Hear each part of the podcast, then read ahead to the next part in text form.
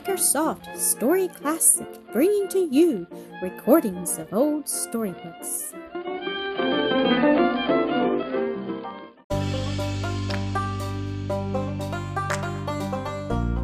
Mildred at Roselands, Episode 17. Returning to her room to don her riding habit, directly after breakfast, Mildred met Miss Worth on her way to the library to keep her appointment with Mr. Dinsmore. How pale and ill you look! exclaimed Mildred. Ah, you would not wonder if you knew how I shrink from this interview, sighed the governess. I think you need not, Mildred answered kindly, then gave her the substance of the conversation at the table in regard to the past night's occurrences, adding that her uncle's explanation of her probable motives had entirely appeased Mrs. Dinsmore's anger, and presumably he did not himself hold her in great disfavor. How very good in you to tell me, Miss Keith, the governess said, grateful tears springing to her eyes. But I must not delay another moment, lest I keep him waiting. She hastened on into the library, and was relieved to find it tenantless. Unpunctuality would not have helped her cause, and though the moments of waiting tried her already overstrained nerves, she was thankful that they had fallen to her lot rather than to his. She had slept little, waking early, not greatly refreshed, and tormented with anxiety in regard to her brother's whereabouts, likelihood to renew his attempt to carry off Juliet, and danger of arrest on the old charges. This in addition to the care that came upon her every day, the ever recurring question how she was to meet necessary expenses for herself and those dependent upon her. Almost too weary to stand, yet too restless to remain quiet, she dropped into a chair for a moment, then rose and paced the floor. At last pausing beside the fire, and standing there with her right elbow on the mantel, her forehead in the open palm of her hand, her eyes cast down while painful thoughts surged through her brain. Thus Mr. Dinsmore found her so absorbed in her meditations that she was not aware of his entrance until he coughed slightly to attract her attention. Then she came out of her reverie with a start. Excuse me, sir, but I was not aware that I was no longer alone. Time enough, he said, and let me compliment you on being more punctual than myself. But you are not looking well or happy. No, sir, and I think you will hardly wonder that I do not, when you have heard what I have am here to tell. Be seated, he said, waving his hand toward an easy chair, while taking possession of its fellow, and let me hear what it is. She seemed at a loss where to begin her story, and to help her he remarked interrogatively, I presume you have no objection to explaining the cause of your mysterious nocturnal ramble? No, she said, I went to warn that man away from the house. Ah, yes, that may have been the better plan, as I was absent from home. But what puzzles me is to understand how you knew of his coming. I picked this up in the hall, she said, handing him the little note, but how could it tell you so much, since it gives neither the name of the writer nor that of the person addressed? The man's writing is perfectly familiar to me, she explained, growing a shade paler as she spoke. I have known him intimately for years and and had learned from him his designs upon Miss Marsden. An acquaintance of yours? he exclaimed in astonishment. Not one to be proud of, certainly. May I ask a further explanation? It is a matter of some consequence to know with what style persons the instructress of my children associates. I know it. You have a perfect right to ask, she stammered, a crimson blush suffusing her cheek, hot tears rushing into the downcast eyes. Oh, may you never know, Mr. Dinsmore, what it is to have those nearest and dearest bring shame and disgrace upon you. A relative? he asked. Is he not a foreigner?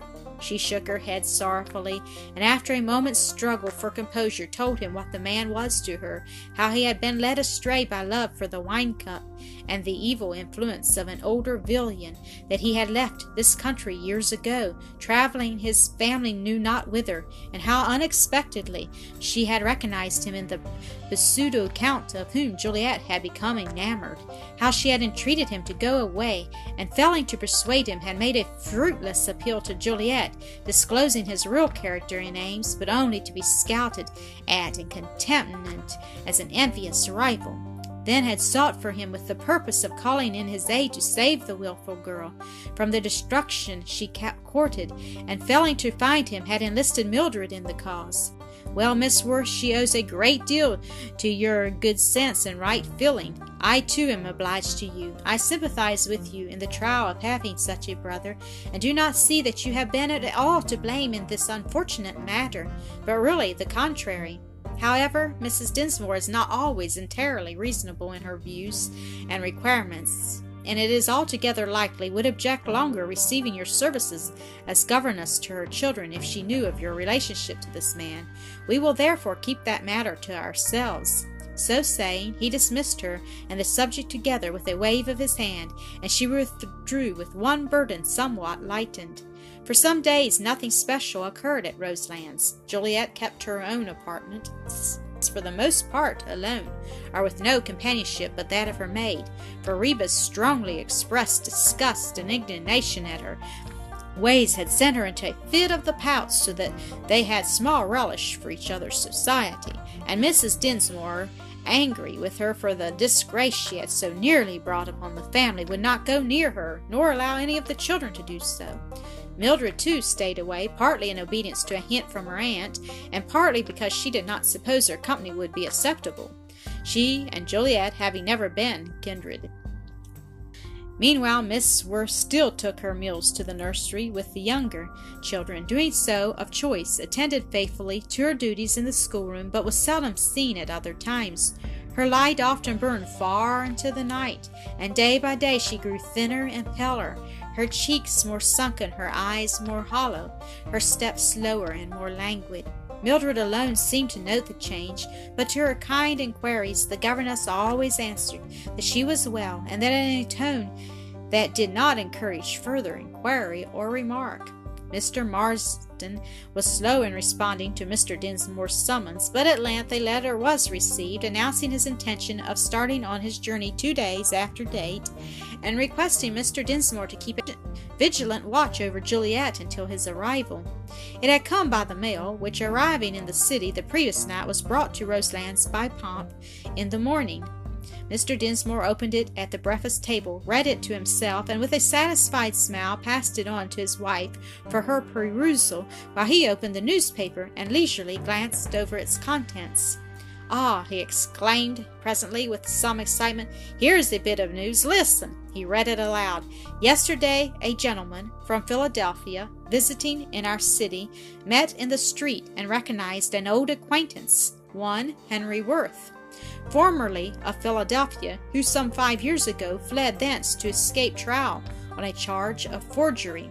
Worth was of respectable family. His father had been a man of very considerable wealth, but had failed shortly before the commission of the crime.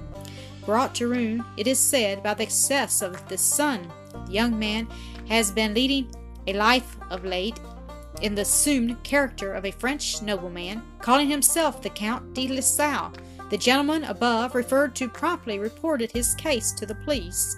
He was arrested and is now safely lodged in prison, whence he will be sent north in a few days for trial.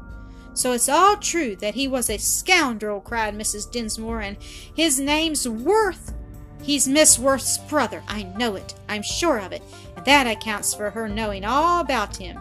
The wicked, deceitful thing to hide it as she has done, and impose herself, the sister of a convict, on me as governess to my children. I never heard of anything so shameful.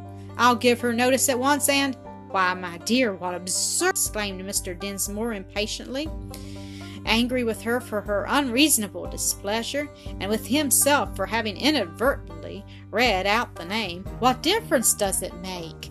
What difference, Mr. Dinsmore? Are you crazy? You may consider paupers and convicts proper associates for your children, but they are not for mine, and that woman shall go. She is neither a pauper nor a convict, he said, nor in the least responsible, so far as I have been able to learn, for the wrongdoing of this man, whom, by the way, you do not know to be your brother. And if he is, I should think a woman's heart would feel for her in the terrible sorrow and disgrace of having such a relative. Papa, what is a convict? asked Laura. One legally proved guilty of a crime, he said, and my dear, the term does not yet apply to the man himself, much less to your governess, as he has not yet been brought to trial. It's all the same, she sneered, for I haven't a doubt of his guilt. There you needn't smile, as if I had said a stupid thing. I wish you would not do a stupid thing in sending away one so well qualified for her duties and faithful in their performance as Miss Worth merely because she is so unfortunate as to bear the same name, possibly by nearly related to a to him. Dear me, Papa, I think Mamma is quite right, remarked Louise with a toss of her head. I'm sure I don't wish to be taught by such a person. When your opinion is desired, Louise, it will be called for, said her father severely. In the meantime, you may reserve it. Well, I mean to ask Miss Worth if that man is her brother, muttered the child sullenly. You will do no such thing, returned her father. I will not have a word said to her about it. At that, his wife smiled significantly. It might be as well to show that paragraph to Juliet, she said, rising from the table. Suppose you give me the paper. Do so by all means, he replied, handing it to her. Mildred, here is something for Miss Worth. Will you see that she gets it? It too is a newspaper, and Mildred hoped compassionately, as she carried upstairs, that it did not contain the item of distressing news for Miss Worth that her uncle had read from the other. Mrs. Dinsmore had preceded her by several minutes, and her voice, speaking in cold, cutting tones, came to the girl's ear from the upper hall as she set her foot upon the first stair. You must be aware that your services are no longer acceptable here, she was saying. In fact, you would never have been given the situation had I known of this disgraceful connection, and I must say I am justly indignant at the gross deception that has been practiced upon me. She must be speaking to Miss Worth. Oh, what cruel words, thought Mildred. She had reached the landing, and turning to ascend the short flight above, caught sight of the person addressed. Miss Worth stood leaning against the wall, one hand clutching at the balustrade for support, her face deathly pale and her lips trembling. Mrs. Dinsmore standing a few feet from her, gathering her dainty skirts to her person, as if fearful of contamination, her stroke nose high in the air, her countenance expressing scorn, contempt, and righteous indignation. What have you to say for yourself? she demanded. Nothing, but that I am guiltless of any intentional wrong, the governess replied, lifting her head and speaking in a tone of quiet despair, and that I have faithfully performed my duties to the best of my ability. You don't deny, then, that this felon Madam, interrupted the governess, her eyes flashing while a bright red spot burned on her each cheek, he is not that, for he has never been convicted of, nor so much as brought to trial for any crime. Insolence! exclaimed Mrs. Dinsmore. Well, if he hasn't been yet, he soon will be, and get his deserts, I sincerely hope. And picking up the newspaper, which seemed to have dropped from Miss Worth's nerveless hand, she swept on toward Juliet's apartments in another moment had disappeared within them, shutting the door after her. The fire had died out of Miss Worth's eye, the red had left her cheek, and she was swaying from side to side, only her hold on the ba balustrade keeping her from falling. Mildred sprang toward her. Lean on me, she said. Let me help you to your room. Don't be so troubled. The Lord will take care of you and yours if you put your trust in Him. She did not know whether or not her words were heard or understood. The poor woman answered only with a heavy sigh and whispered, Thank you. I shall be better soon. But oh, what will become of them all? My mother, my poor mother. He was her pride, her idol. Sympathetic tears streamed over Mildred's cheeks as she assisted her to her room. I'm to go away, Miss Mildred, she said, turned off in disgrace for what is no fault of mine, no fault but my bitter, bitter sorrow. God help me and those dependent on me. He will, Mildred answered chokingly. He is so kind, so full of compassion. His tender mercies are over all his works. She stayed a little while, trying to administer consolation, then putting the paper into Miss Worth's hands, merely saying that it had come by the morning's mail, she went away.